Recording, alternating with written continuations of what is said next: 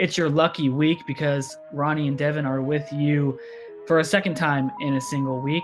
Um, we wanted to touch base with another important guest who wasn't able to make it on our Tuesday show, uh, Evan Daniels of 24 7 Sports, Director of Recruiting and Scouting for, for that company. Um, he'll be on a little bit later. But, Ronnie, we wanted to start with, I don't know, a little bit of NFL draft stuff. Um, it's going to be interesting to see what they do and how it's done because we might see a similar, you know, approach with the NBA draft on June 25th. Um, so the NFL draft begins Thursday, um, the day we were recording this podcast, and it looks like from from everything I've read, they're going to do everything remotely. Ronnie, from uh, the commissioner announcing picks to uh, the uh, the teams themselves, uh, you know, making those picks from yeah. their homes or yeah. you know, I don't really. I I usually watch you know the first round of the NFL draft, maybe like the first I don't know 15 picks, and then yeah. I kind of follow it on Twitter or whatever, but I think I may tune in a little bit longer just to see how this goes. Yeah, that makes sense. You know, you want to obviously uh, entities are going to mock other entities that are very similar. You know, in terms of whether it's a media company or a sports league. So that that that will be interesting as you as you mentioned. Um, you know, obviously the NFL draft is is uh, format and and the way they do it is in the way it's developed is way different than basketball because there's so many more picks that are like you said some of the greatest picks ever in, in NFL draft history nobody's ever watched because it's the second day and it's in the fifth round or something like that you you just don't see that that much in um in, in basketball where you you know you may have a a, a hit later but it, it's only two rounds it's been two rounds for for many many years now and and we know usually the the uh the guys that really hit are the top picks. I mean, that's just the way the nature of the beast. So uh, it's funny, Devin, how much stuff's changed this weekend, upcoming weekend. As you're listening to this pod, it was supposed to be a huge weekend in Las Vegas. They were going to have this big bells and whistles production with the players on a ferry in the middle of the Bellagio water, like being introduced to the commissioner. And you know, supposed to be this big production. They were expecting a huge weekend, like I mean, Super Bowl fight night type weekend. And then look at what we have now. Just you know, people wondering when we're getting back to work. Uh, I know Devin, you probably saw a little bit of that clip of the Las Vegas mayor and Anderson Cooper, and it's just yeah. like imagine, where, you know, imagine where we were two months ago to that, and like it's just you know, who has the right answer? Nobody does to when this is going to go back. We do notice, Devin, in Southern California. I know people are various places uh, in California and all over the country. Like it's getting warmer, and me and you and others are seeing like more people out and more cars out. Yeah, uh, the 405 is getting a, getting busier and busier by the day. I'm not sure, you know, exactly what it means if people are, you know, going to the beach or whatever. I'm not sure, but yeah, I, I, did see that clip of the Las Vegas mayor, and clearly, if she had uh, control over what Vegas did, um, Goodell would be on that ferry, uh, riding to get riding to get those players and taking them to the stage for sure. Um, yeah, it's I'm curious um, to see what this all looks like and how like they're gonna do like what we're doing on like a Google Meet and they have you know multiple screens for which teams are picking and then like do they know in advance which player is going to be picked so they have that guy ready on yeah. the screen to you know show his celebration with his family or by himself or however it may be um, yeah. but you know todd mcshay on on twitter just uh, announced that he uh, is recovering from coronavirus so he won't be on the draft coverage uh, we, we wish the best for him to you know get healthy as soon as possible uh, so that's that's another uh, interesting wrinkle there is you know uh, how the the draft analysts are also going to be in play because yeah. you know, as you know NBA draft and NFL draft um, a lot of what people tune into is to see what the quote unquote experts think of these specific draft picks and then sure. five years down the line when you know there's a bust you know people bring that up and trash the analysts trash and scouts Right. Yeah. Or when there's somebody who got picked in a late round, they bring that up as well. Yeah, for sure. Uh, Todd McShay's kind of been on that, uh, you know, or on ESPN's coverage for a long time. Now, obviously, he's not as old or been around as long as Mel Kiper Jr. And Devin, I remember when that guy uh, Kiper Jr. kind of came onto the scene, and obviously the big thing that kind of made him famous in a way was the Colts front office guy when he was like, "Well, who the hell's Mel Kiper Jr. with with picking with Dilfer and Marshall Faulk And that 1994 draft? Obviously, the great running back out of San Diego State from Louisiana, who uh, the Colts took second, and obviously turned out to be a good pick. And you know, it was kind of like Heath Shuler and I think Trent Dilfer and a few other quarterbacks that were at the top of that heap in that draft. So switching over to the NBA draft, Devin, uh, I wanted to mention we were kind of talking about the 87 draft with uh, our last two pods kind of tied in with the Baltimore Dunbar team, had three of the picks in the first round. And we talked about Scottie Pippen going fifth to Seattle, who he was obviously traded to Chicago. Funny that um, you know, I was mentioning a couple of picks. The name I couldn't think of was Dennis Hopson out of Ohio State. He went third to the Nets. He only played five years. It was actually not a good pick compared to the guys who were drafted around him, and that's the Nets. You know, I mean, that's that's what the Nets are kind of known for to people that are not big Nets fans. You know, it's kind of like Dr. J and a bunch of bad picks. so right. then you go you go to uh, Kenny Smith, who was picked six behind Scottie. Obviously, he we we know you know of him and of him. His son played in Modern Day. He um, you know he's well versed on the grassroots scene. The New York guard who helped the Houston Rockets win two titles. Uh, even Olden Polynice has been on the scene with his son. His son is another Southern California player who just played a couple years ago at Grant High School in the San Fernando Valley. Um, the one pick I wanted to mention was Reggie Miller, a few picks later than Polynice at 11, before Muggsy Bogues at 12.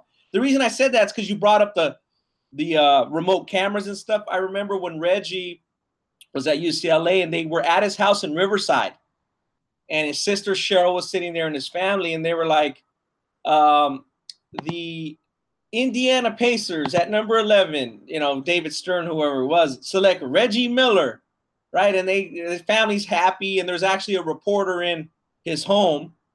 And obviously, people know who Cheryl Miller is at that time, uh, you know, and Reggie's kind of being, you know, people are more starting to more know about him. And they went to Indiana.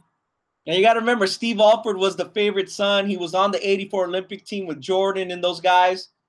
Yeah. And for Bobby Knight, and the Pacers fans were just ripping the pick.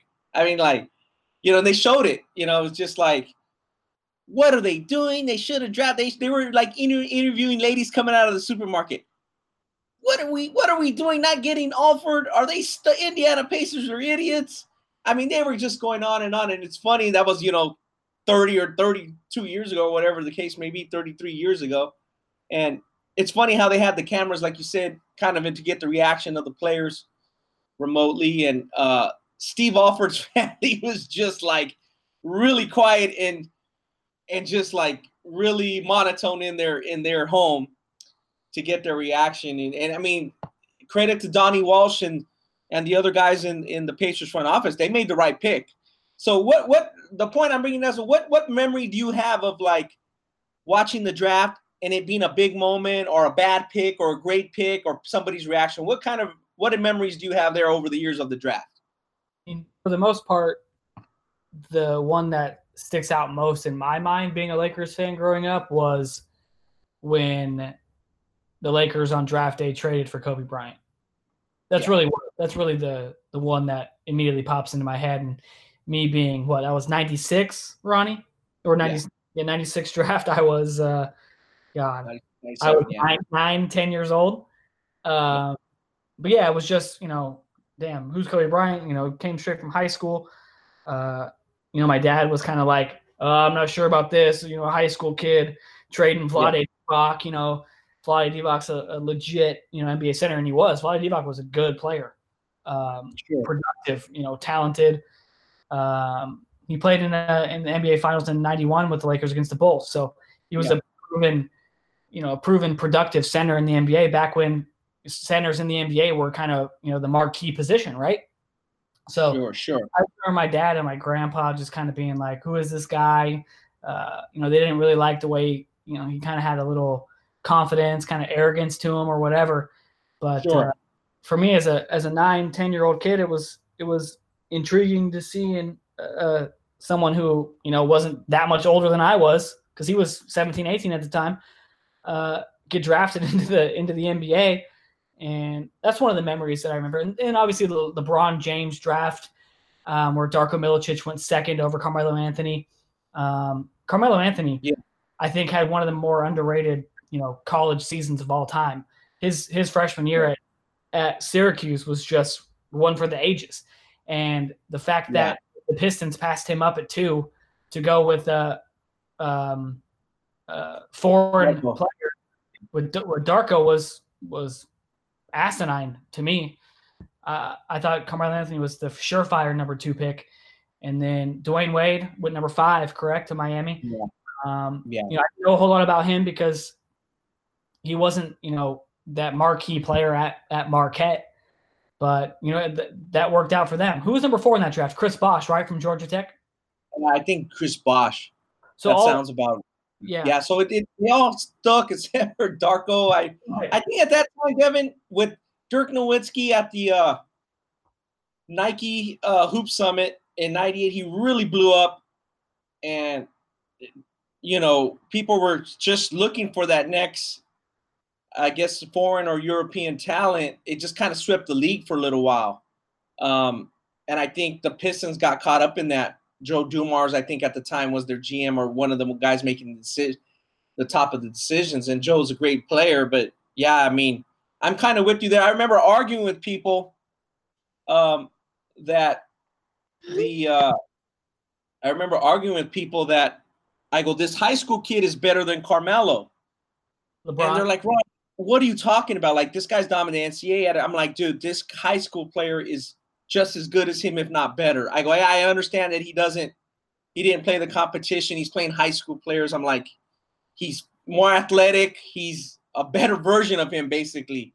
And they're like, yeah, Carmelo should be the uh, number one pick or, or, you know, right there with them. And I mean, you know, as good as Carmelo is, yeah, LeBron is uh, just that much a little better. So, yeah, that was a big moment. I remember that. You know, I think uh, Brandon Jennings not being in the in the um, kind of in the quote unquote green room and still going in the draft, and he was at his own separate function, and he kind of was like the fu to the league, like, "Hi, I still got drafted," because remember he was overseas for a year. So uh, now it seems like a little more, less, uh, little less like suspense, Devin. Um, you know the it just seems like the top high school players and a few mixed in foreigners are just going to be the top picks. Almost it seems like it does, regardless of what happens with the college season. It's, it's just predictable. It's predictable. You you can tell, you know, the top, you know, top ten high school guys, and then you know the the Luka Doncic's or uh, yeah. the last couple years, there's been some misses on on foreign players, whether it's Frank Ntilikina from uh, the Knicks.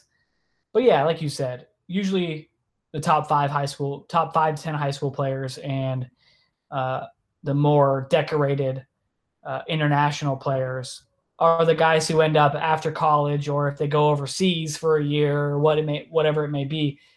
Those guys end up being the top picks in their respective drafts. Do you think that's because of the emphasis and I guess heightened interest in mock drafting and NBA GMs taking those guys' opinions, uh, you know, at a higher rate than they have in the past, maybe?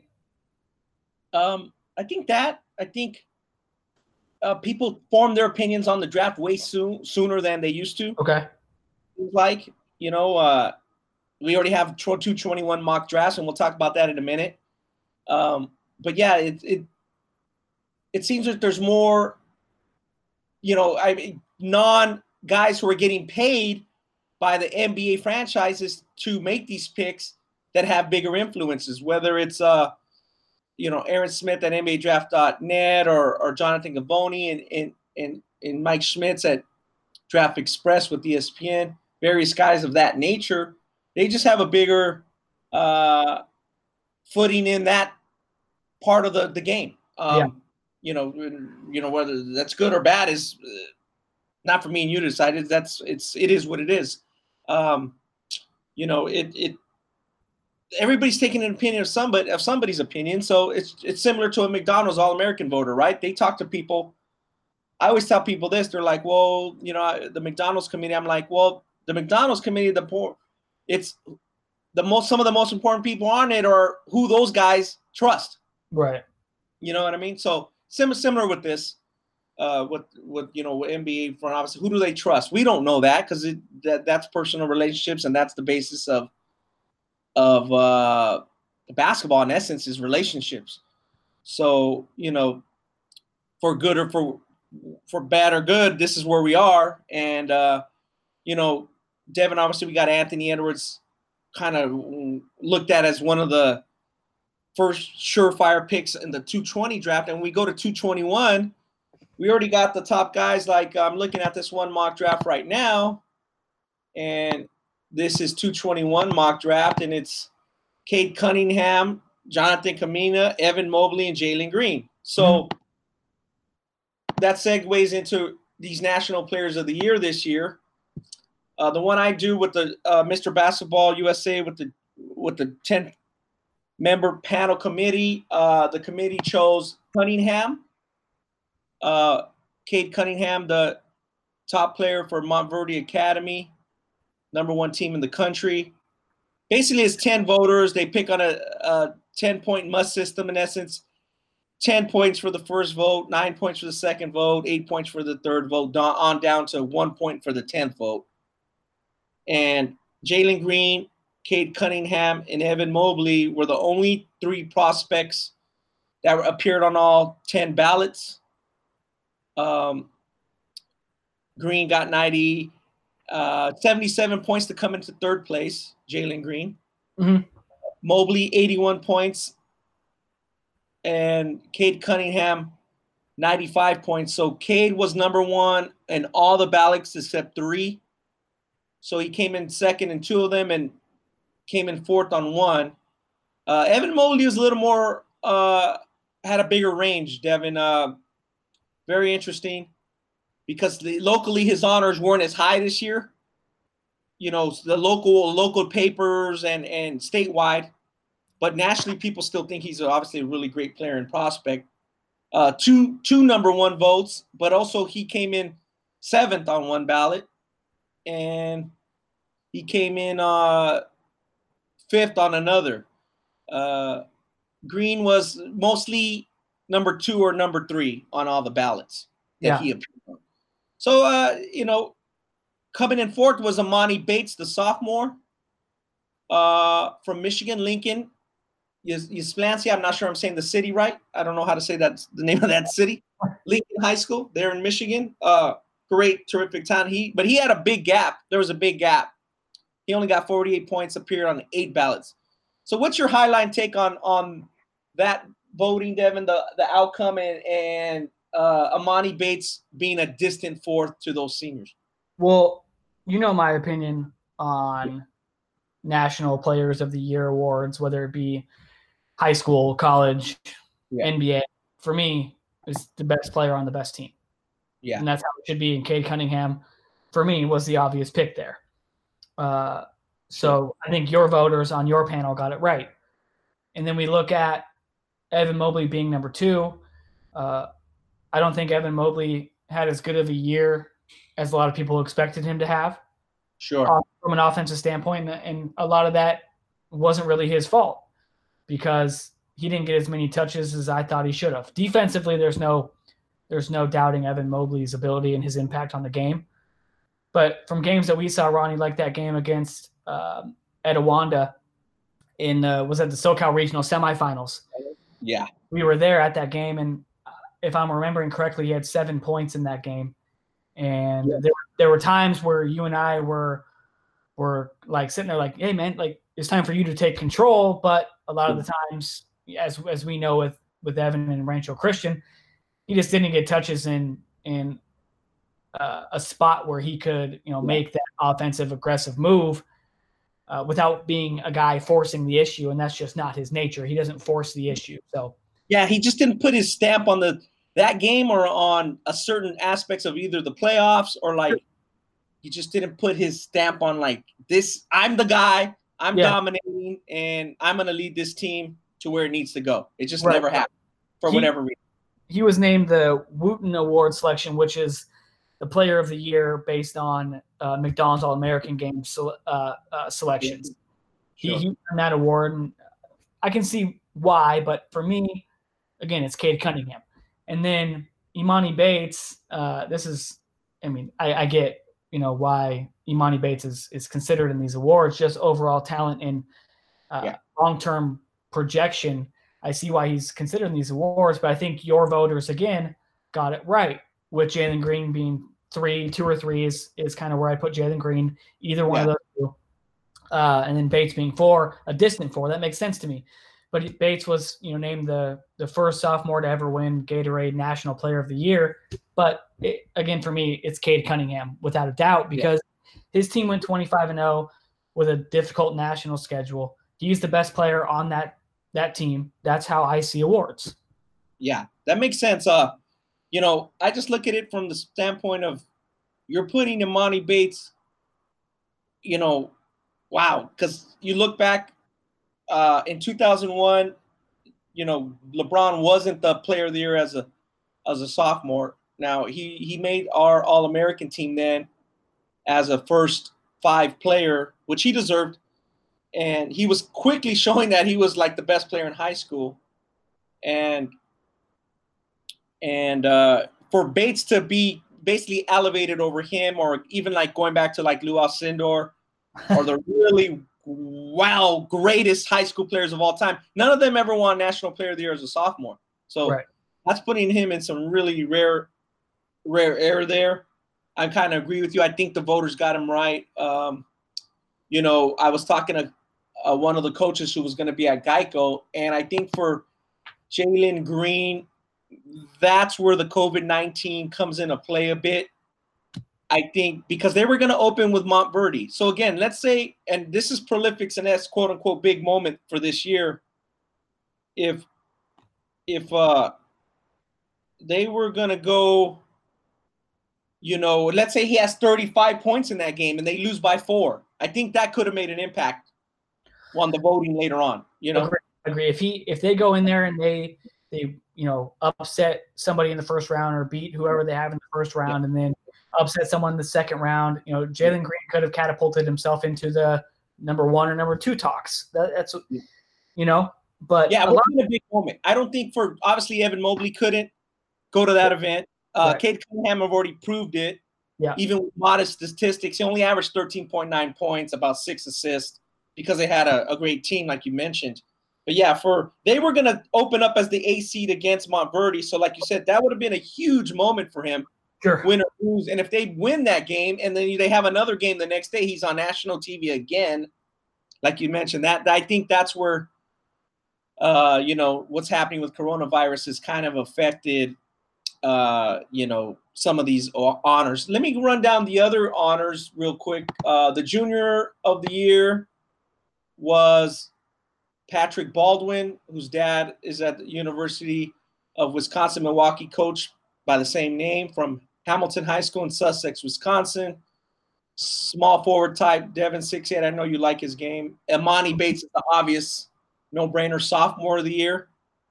Um, and then the freshman of the year was DJ Wagner, uh, the son of Dajuan Wagner. I think that's a little more interesting and closer because you have Mikey Williams and a few other big name freshmen.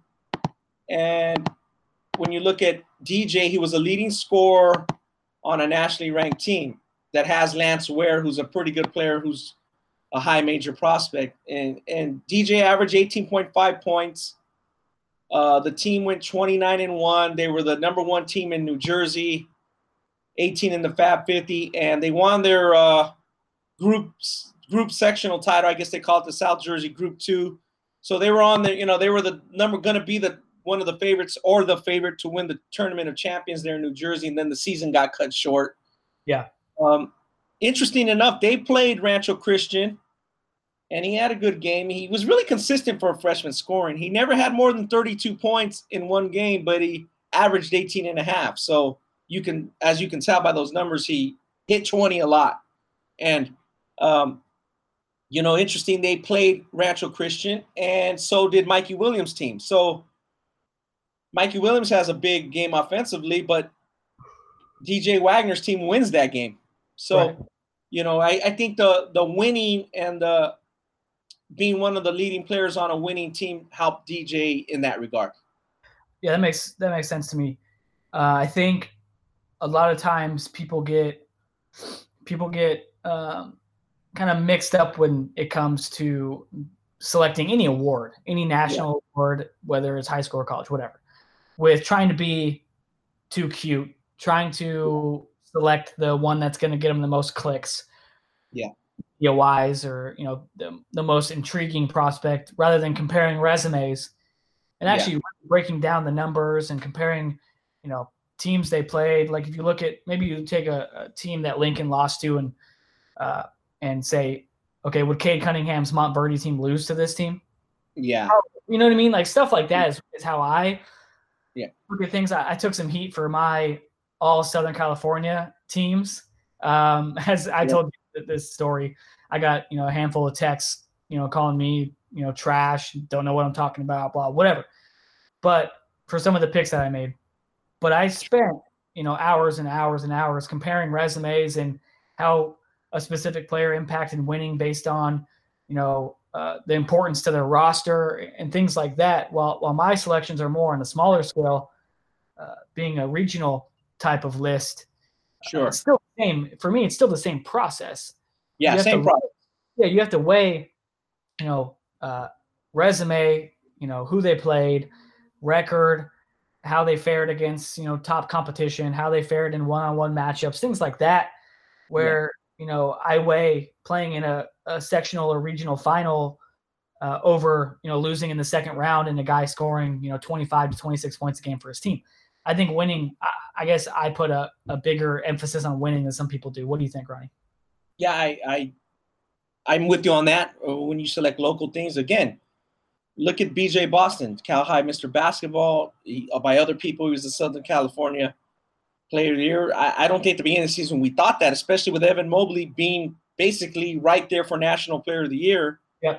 Again, if you picked Evan Mobley National Player of the Year, you you it wasn't based on the game by game following of the guys. And that's right. what you're trying to do. That's what I'm trying to do. Like you said, I think the panel got it right this year. Um, you know, in 2019, Isaiah Stewart, you know, some people didn't uh, agree with that per se. I would say I think some people thought Cole Anthony was been the pick, and then even 2018 was real pointed because the selection was R.J. Barrett over Zion Williamson. Zion missed 10 games. Uh, R.J. Barrett's team was number one in the country, similar to Cade Cunningham. They didn't lose. They probably weren't as dominant. They weren't as dominant as this Montverde team, but they didn't lose, and they played, and they did get to play in Geico. They did play a, a, a tough schedule. So uh, very interesting how that that plays out and see how they progress in their careers. And like we said, those guys, those three guys that we mentioned, those three seniors, Green, Cunningham, and Mobley, are right at the top of that draft board already, the, the early draft boards for 221 with Jonathan Kuminga, who, by all intents and purposes, great talent. Uh, he was ineligible at the beginning of the season first of all, New New Jersey starts really late, Devin. They don't get to start till like December 18th or 19th. Right. And he had to sit out. Then he had some injuries, so their team never gelled. Mm-hmm. And then the season was over. It's like, what's the what's the time frame between the time he got eligible? Let's just say, for lack of better purpose, January 1st to when COVID 19 hit. Yeah, March 7th. That's he didn't have much of a complete season. Just didn't work for him. But he's a terrific prospect, and maybe he is one of the top picks in next year's draft in 221. Um, yeah, a lot of things can happen. But like you said, right now, based on what we said 10, 15 minutes ago, it looks like Green, Mobley, and, and Cunningham will be at the top of that board for the most part.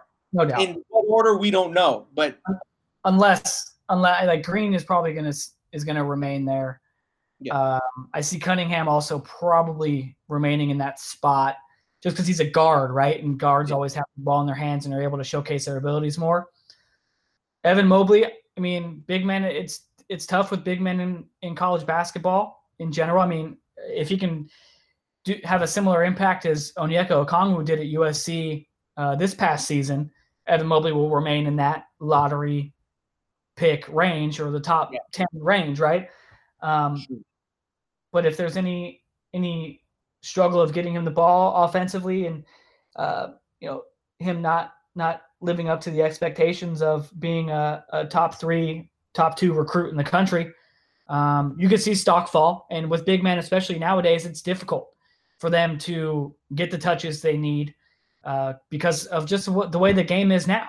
That's, yeah. that's that's where the worry is on that. But yeah, like you said, those those top ten high school guys and you know a handful of international guys are going to be, you know, the the odds-on favorites to remain in the lottery, unless yeah. there's unless there's some crazy, you know, outside thing. Someone gets injured, hopefully not, um, or just has a really bad freshman season in college yeah, it just seems like you mentioned that point of bad freshman season. It's like unless those guys completely fall off the map, it to me sometimes lately it's seen that the college statistics or the college the way the season transpires out doesn't even matter to the draft. Okay. Just I, I've seen that. I maybe I'm maybe I'm wet behind the ears there a little bit.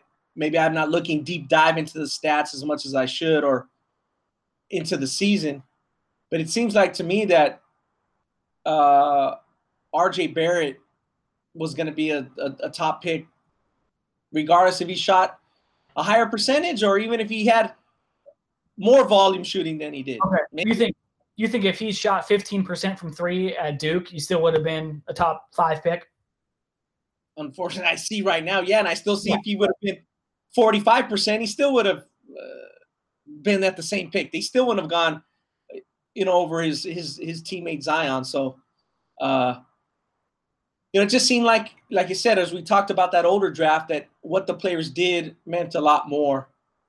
But maybe, uh, maybe they do consider that, and it seems like this year, and hopefully we'll have Evan Daniels on here in a moment that they're going to have even less um, window to see these players because of what's going on. So it's going to be even more tricky. Yeah. You're not going to be on you're not going to hear people saying, "Man, so and so is really killing it in the summer workouts."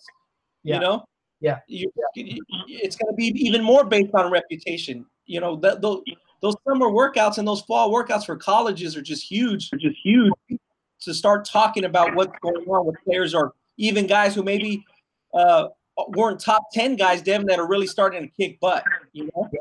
Yep, Ryan. I think we have Evan Daniels on the line. Evan, do we have you? Yes, sir.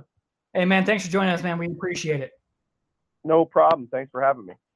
So we were just uh, discussing some of the, you know, kind of National Player of the Year high school awards where Emoni Bates took Gatorade Player of the Year. Uh, Cade Cunningham won the Mr. Basketball USA that uh, Ronnie uh, has a panel that puts together. And then you have Evan Mobley winning the Wootten Award.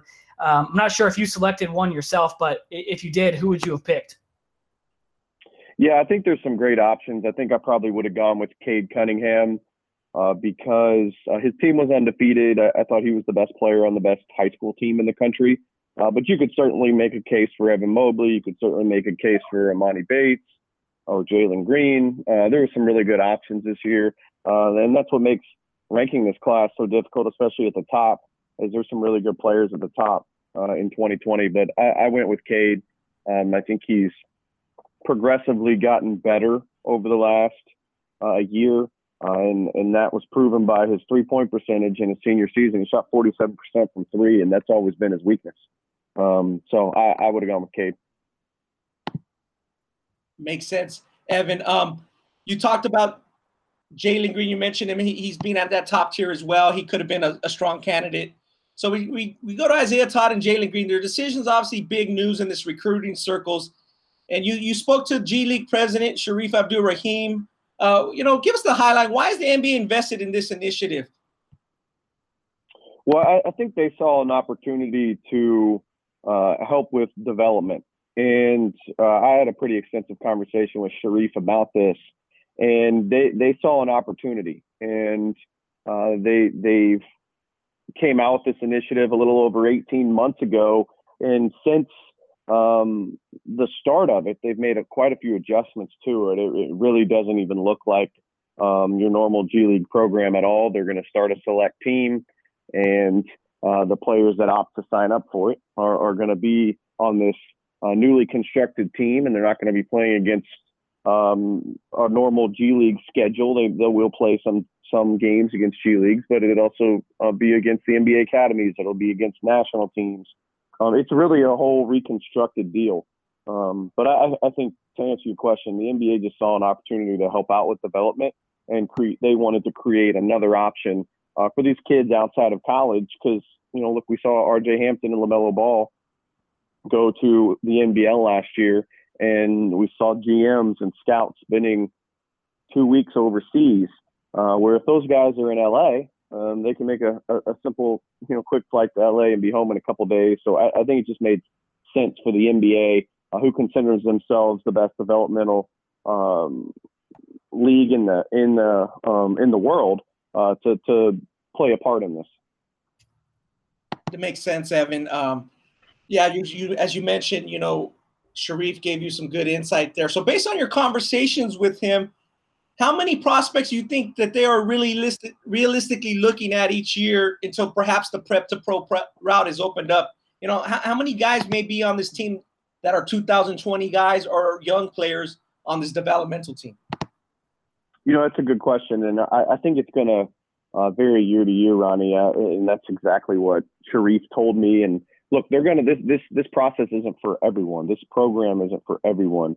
Uh, since Isaiah Todd and Jalen Green announced this is what they were doing, uh, Shareef Abdur-Rahim and Rod Strickland's phones have been blowing up with people wanting to learn more about it. Um, but this is for the elite of the elite. This is for some of the best players in the country uh, that don't want to go the college route, that are looking for an alternative path and, and maybe want to get to the money a little quicker, or just don't want to play college basketball or don't want to go to school. So uh, it's not for everyone. I, I, would guess that they get three to six guys a year uh, to go down this route. I, they've got two now. I think they'll at least get one or two more, uh, maybe more uh, this year, and, and then we'll see what happens next year. But I, I would I would guesstimate at, at right now being between three and six a year. Yeah, it seems like you know Green and Todd are kind of the perfect guys that they're looking to target. You know, guys who have you know been wavering on that that playing in college or going to college. We're Michigan and you know Memphis or Auburn, you know Green's final two, were they surprised at all when when they made this decision? Uh, no. Yeah. Honestly, no. Um, I, you know, I think the week before that there was a pretty good chance that Jalen Green was going to Memphis, and okay. I think that's where he would have ended up had he gone to college. Um, I think it's pretty clear that Jalen Green always wanted to go the professional route, never really wanted to go to college. Uh, if you just you know look at his actions over the last couple years, I actually found a story I wrote on him back from April of 2018 where he told me if the the rules changed, he could go straight to the NBA. That's what he would do. Um, so I, I think the pro path has always been what he's wanted. And I think it's probably a situation where they needed to get the money up with the G League, and um, they the the NBA G League decided that they had to be a little more aggressive in the marketplace, uh, especially when when they considered that there were other leagues um, offering potentially significant and more than the initial $125,000 they were willing to invest in a player. So I, I, think it, it, a lot about it was getting the money right. Yeah, and Jalen Green's, I mean, based on reports, his base, you know, salary with the G League contract is five hundred thousand dollars, and then you know he has opportunity to to make money off its name, image, and likeness, and you know shoe deals and things of that nature. Um, it's a very intriguing route for, like you said, the top three to six of the elite players. Um, how does it look at the college level with, you know, the Dukes, Kentuckies, North Carolinas, and Blue Bloods, you know, who usually target these players? Is there going to be, I don't know, a, a, rift between the two parties um, in going after these players and targeting them? I don't know if there'll be a um, I don't I don't know if there'll be a tip between the two sides, but I think it's got to be something that uh, college coaches have to be aware of and realize that they're recruiting against. Um, mm-hmm. because some of these top guys are most certainly going to be fielding phone calls from the G League, and some of them are going to strongly consider it, some of them aren't. And I think it's important that schools identify that and know what they get they're getting themselves into. Look, Michigan didn't do anything wrong by taking Isaiah Todd's commitment, but they knew all along that there was a chance he would go pro. He ended up doing that. They still needed to go do that process. They still, you know, I don't think they would have changed anything. They probably still would have taken him. But they also knew that there was a chance that he could leave, and it's just something that those guys have to be prepared for. Gotcha. Evan, um, you know, do you think it's been talked a lot regardless in the last couple years this amateurism the the notion of amateurism the notion of compensating uh, student athletes do you look at it as a caliber a player caliber of green's level that if he's not offered some kind of control over his name image and likeness going forward that a player in, in green's category is really not going to consider college as much anymore just based on what's been happening with um, you know kids or, or people who are advocate for kids are trying to push that very heavily. Do you do you see that at all? Um i mean i don't think it's that black and white. I think that every scenario in each kid is different. And there are some that like jalen that want that route and want that option and want to be able to make some money but there's going to be plenty of others that still want the experience of college basketball and not everyone is going to be able to do the route that Jalen Green is. Uh, so I don't know that it's that black and white. Um, I think if kids were allowed to make money off their name, image, and likeness, it might um, be a way to combat this type of um, thing that the G League is putting together. You know, if if uh, a kid can go to a Duke or Kentucky or Kansas and and make a couple hundred thousand dollars, a top tier guy, off of his name and his image and likeness. Maybe that three to five hundred thousand dollars that they're going to get offered by the G League uh, isn't as appealing because you can go to college and it's pro- college is pro- is proven to be a at least to this point the be- the better place to build your brand. And you can ask Zion Williamson that question. Um, you know, he he without what without him going to Duke, he would have been able to go into the NBA with the brand that he had built. Um, so I, I, guess to answer your question is I think it's a little more complicated than that, but I think um, I think that name, image, and likeness for elite level college basketball players could potentially combat the salary um, and gives another reason uh, to try and potentially pursue those type of guys to college. Yeah, that definitely makes sense. As you mentioned, uh, Duke games were as well watched as as NBA telecasts the year that Zion was there. So that makes sense. Let's switch to the the NBA draft a little bit, uh, Evan. Uh, for 220, whom do you like at the top besides uh, Anthony Edwards right now? Well, yeah, it's obvious that I like Anthony Edwards. He's number one on my board. Uh, I, I, like James Wiseman. Uh, he only played a couple games. I actually thought he answered some questions in those games. Would have obviously liked to have seen him more. Um, I think he does a great job of rim running. Uh, he can protect the rim. He's got good hands, got nice touch around the basket. Um, so I, I, like him uh, right after him at two. And then I think it, it, gets interesting. I personally have Obi Toppin at three. I think he's a pretty safe pick. In terms of some sleepers, uh, I don't know if you call Aaron Nesmith a sleeper anymore, but because he was at Vanderbilt and missed half the season, not a lot of people are talking about him, but he's uh, he's the best shooter in the draft to me and uh, a guy in Leandro Bolmaro out of Spain, I think, is a really good sleeper. Six six kid with good speed and skill. Uh, I wouldn't be surprised to see him go somewhere near the lottery or in the top twenty. Evan Lamelo Ball is kind of you know polarizing draft figure. Some may call him you know kind of an enigma because you don't really know what he's going to be. Um, the, the talent is kind of undeniable, but you know there's there's other things surrounding him that you know make you know GMs may hesitate or have question marks about. Where are you hearing, or where do you think he may land uh, range wise? Yeah, that's a good question, and you're right. He's a tough evaluation because he is extremely talented, and you know anybody that saw him during the season this year or went through his tape uh, this year uh, knows that he's continued to progress and continued to get better, and uh, he's obviously uh, really creative at that position and can do some nice things. Um, that said, you know, if I'm an NBA GM, I would really have trouble drafting him uh, because of everything that surrounded him. Um, it, you know, it's at times been a, a side circus. And I think when you see situations like that, I would almost rather somebody else take that gamble than me. Interesting. Yeah, that's a it's a strong point, and it makes sense. You know, um, he obviously has some talent. It, like you said, you have to uh, you have to have the talent reward ratio for what you get out of that, the per talent production ratio. So risk reward is definitely definitely an issue there.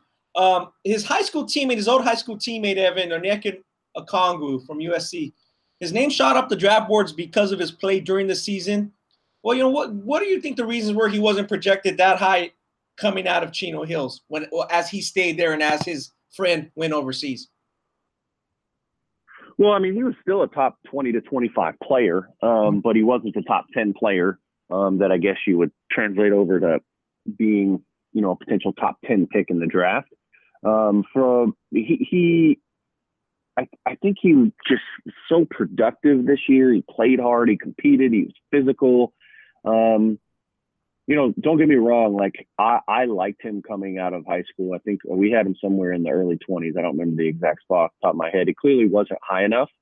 Um, but I thought what he did in college uh, was really impressive. And uh, I think what he, some of his strengths uh, really translate to the collegiate game. I think he's going to be a tremendous rebounder. I mean, to the NBA game, he's going to be a tremendous rebounder. Um, he plays with such great energy and physicality um, that he could come in and and uh, be a, a Bam Adebayo type or uh, a guy like I like that. And I think um, I think he really grew on a lot of people throughout the season and used his his one year at USC to to really uh, help and improve his stock, but also get better. Mm-hmm. You mentioned Obi Toppin as a as a safe pick, who's probably going to have a, a long NBA career. Are there any mid to late round guys that you see in, in a similar mold to to that being a guy who can come in and immediately help an NBA team and and you know remain in in the NBA for the long haul? You know, that's a great question. I, I mentioned him off the top. I, I think Aaron Nesmith okay. is going to be a really really good player one day. Um, you know, we only got to see him for part of the year, uh, but the way he shot the ball uh, this season was pretty remarkable. Better than 50% from three on a, a large amount of attempts. Um, if he had played the whole season, he was on pace to finish with the most three point attempts in the country. He's got good size. Uh, I think he could still improve as a defender. Um, but I, I, like I like his ability to shoot, and I think his game plays. Um, I think his game fits with uh, what what the NBA is looking for. Gotcha. Evan, uh, as we get to wrapping up, let's jump to 221 real quick. We just talked about those top tier guys as high school players right now, Green, Cunningham, Mobley, etc. Um, now switching to the 221 draft, do you like Green or whom is it that you like at the top? And obviously, it's all a lot based on high school. And obviously, we didn't have like the Nike Hoop Summit. We didn't have some of these end of the season uh, events to give us a bigger window to, to watch. So, what do you see right now, 221 early on? Yeah, I mean, I think it's the the top is is Cade Cunningham, Jalen Green, and Evan Mobley. I, I, think those, in my opinion, is the top tier. That that's those are the guys that I think have have separated themselves. I will say this: this 2020 high school class and you know the 2020 draft class is going to be pretty strong because I think uh, Ziaire Williams is a, a, a, tremendous talent. BJ Boston used a really good season and has gotten better. Scottie Barnes has a lot of ability. Terrence Clarke, like Greg Brown's an elite athlete. Josh Christopher's an elite scorer. There's a lot of really good options. Um, you know, I, I Cade Cunningham, Jalen Green, Evan Mobley, those three to me have separated themselves from the pack. Uh, and if you're looking towards that draft, uh, I would say that, you know, those would be my top three at the current moment. But there's also a guy like John Kuminga who very well could reclassify to 2020, and then you throw him in the mix. Uh, so the, it's early, but that 2021 NBA draft is looking pretty good at the top. Yeah, for sure. You mentioned Greg Brown, and uh, well, I'll get you out of here after this question. Greg Brown is going to announce his decision Friday, um, and he has the G League in the mix uh, among you know as many colleges you as you can name off the top of your head. Um, if if he chooses the G League and then this thing continues to snowball and catch on with future classes, what is the what does college basketball look like uh, five years from now? I don't know that we have a full picture, honestly, and I I one I don't think Greg Brown's going to the G League as of today.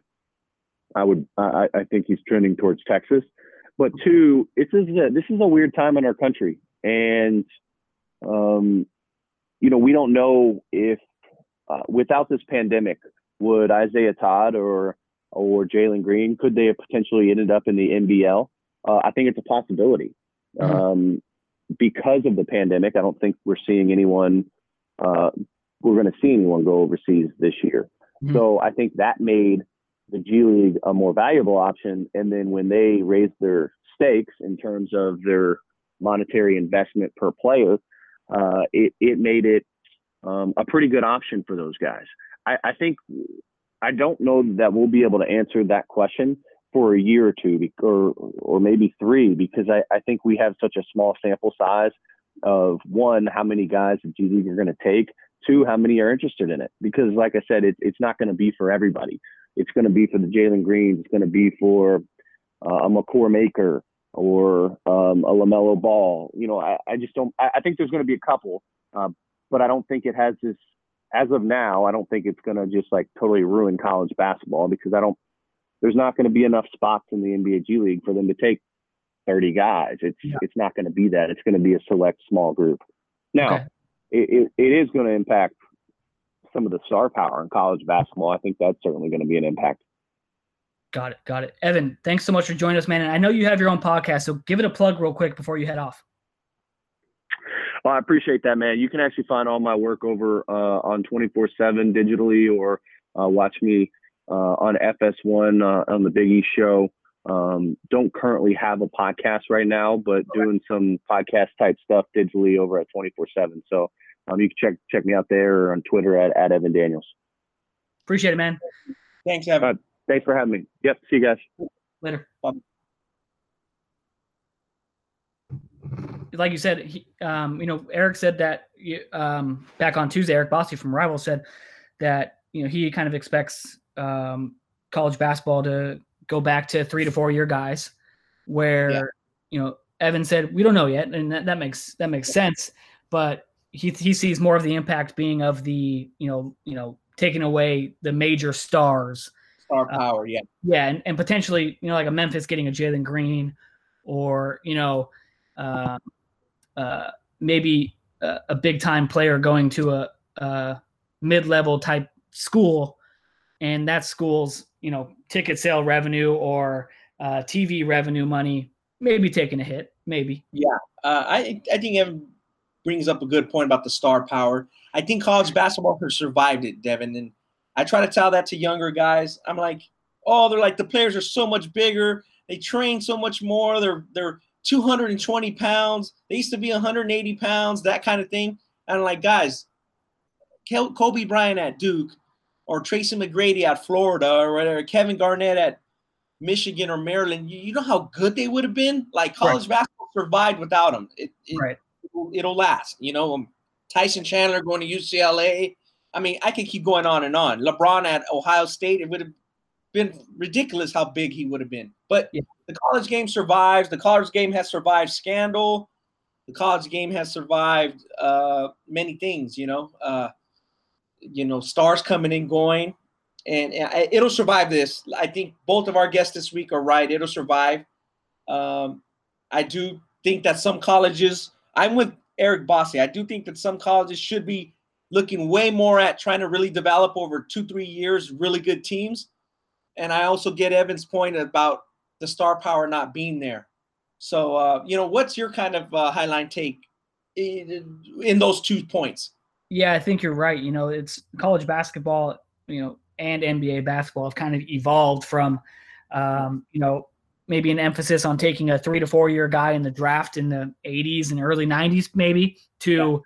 the, you know, you know the a couple guys taking the straight out of high school to college route for those few years that that started with Garnett, and I guess Shawn Kemp can be considered in that that manner because he played junior college for maybe one semester, Ronnie. And yeah, then he went there. He might have played one game at the. He didn't even okay. play this. So yeah, he's basically straight to yeah, and then the, Kobe yeah. Bryant, Tracy McGrady. Those are other you know um, successful examples of that, and then the one and done. You know, it's obviously survived that, and in some cases, it's helped college basketball with the Zion Williamson. Um, and Anthony Davis, Anthony yeah. Davis, you know, all you know, you can name, yeah, Carmelo Anthony. You can name a handful of guys who have you know elevated college basketball for that one season that they were there. But for the most part, you look at you know past Final Fours, past you know NCAA championship games, and a lot of the teams who were in those games were teams that were developed and built over two to three years, like you said, with yeah. a good mix of seniors, juniors, sophomores, and maybe you know a, a freshman here or there. Um, yeah. A lot of the times, the the team with the highlight one and done guys don't really make that deep run into the NCAA tournament. Uh, yeah. I know there are examples of that, but for the most part, the teams who get to the Final Four uh, national championship game and win the national championship game are like a Villanova or Virginia with yeah. teams with guys who have maybe you know a solid freshman class, but have juniors and seniors who lead the team. That's kind of what I'm seeing nowadays, and obviously it's still a good college basketball is still a good product. uh, watch. It's still a good product. I'm, I'm still going to watch it because i like basketball. So if if you're just a, a guy who loves the game you're, you're not going to uh, not tune in because jalen green's not playing for memphis or isaiah todd's not playing for michigan maybe no. this maybe this helps the g league get some more fans in the in the door or gain some more momentum that way and get some games on tv and people watch the games on tv but right now ronnie if you say, okay, you can pick between uh, the LA Defenders against, I'm not even sure what another team name is. Um, sure. G League, another G League team. You can watch that game with Jalen Green and Isaiah Todd uh, on that specific SoCal select team that Evan was talking about. Or you can choose, I don't know, uh, Duke, North Carolina uh, in an ACC matchup. Um, I don't know, man. Yeah. I'm probably watching Duke, North Carolina, to be honest with you. Yeah, I think most people around the country are still watching Duke, North Carolina. Again, it's ingrained 30, 40 years of equity, being on TV. You gain fans. You people know about it. People know. Okay, yeah, Duke, North Carolina. That's usually on a Tuesday night or a Saturday night. Yeah, they kind of have it ingrained in their head. A big college game is on a weekend night or midday on a Saturday. Like, when does the G League play? I don't even know. Like, do they play like? That's not, yeah do they play right before an NBA game? Do they play uh what time are they on TV? Midnight? I, I don't know. I mean, I, I don't care right now. Unless till you give me a reason to care, then I'll care. You know, I just don't right. It. I don't give a shit right now. It's just what it is. Now maybe we'll care more in the future, but yeah. right now you can you have uh consumption patterns, right? Yeah. You watch right now on Sunday. You watch college football on Saturday. You watch big college games on Saturday or Sunday afternoon and on Tuesday night or Thursday night. That's what it is. So where does the G League fit into that with all the other things we have to consume?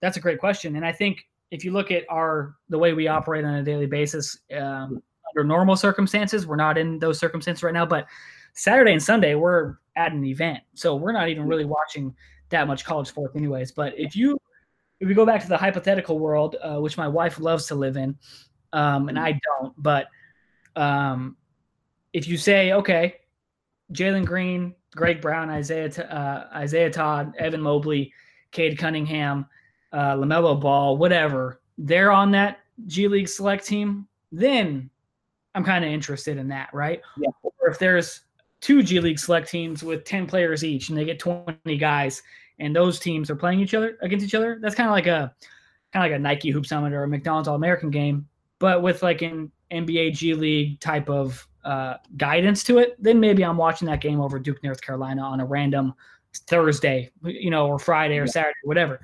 But I mean, for the most part, they got one or two guys in that system or two or three guys. Um, I, am probably still going to pick the Duke, North Carolina game over over a G League game with two or yeah. three top level high school players. Because if you are, as we wrap up here, if you are a basketball fan one thing you like about college, regardless of who's playing, is the passion the fans have for it, the pageantry, the tradition, the kids dressing up with the paint on their face, going crazy in the stands, you know, um, the Cameron crazies, th- those type of things. That's part of college basketball now, whether we like it. It just is. You don't realize how much that is part of the what you're watching on TV. Is you know, uh, the camera angles, the the the fans. That's especially true, like you said, on Tobacco Road and and on in strong conferences like ACC, SEC, yeah. Big Ten. You know, they just they care about it. There's that as as both of our guests said this week, there's that base that is not changing. Again, they yeah. survived Tracy McGrady. They survived Rashard Lewis. They survived Tyson Chandler. You know, guys going straight to the league. It just it is what it is. Um, I missed it to tell you the truth because I would have loved to see Kevin Garnett at, at Michigan or or you know whomever uh, Kobe Bryant. I uh, would have loved that, but we're in the reality we are now, Devin. Um, as we wrap up here, you know, we'll we don't know where this is going exactly. When yep. are we going to get back to ball? I, I don't know. Um, I, I do know that the window's going to be smaller for these prospects. So, in my opinion, that means there's going to be more mistakes and more reason for us to break them down. Exactly. More reason for us to talk shit. And you know, we don't know when we're going to get back to basketball, but I will tell you someone who do who does know when we're going to get back to basketball. Dr. Dinos himself. If you go to his go to his uh, Twitter timeline at Trigonis30, he has all the answers. Uh, at the very first chance that a window opens up that an event can be run, you can count on Dr. D, Dr. Dinos Trigonis, to run an event. Um, but until that time, Ronnie and I are going to be here for you on this podcast front uh, from our respective homes, me in Fountain Valley, California, Ronnie Flores, and uh, I'm not going to say where he's from because he's probably got people looking for him, uh, yep. gambling debt or something. I don't know. But uh, you can find us on the various streaming platforms um, Apple Podcasts, Spotify, SoundCloud is probably the most safe uh, place to find us. But until next week, um, Ronnie and I are going to sign off for the final time this week.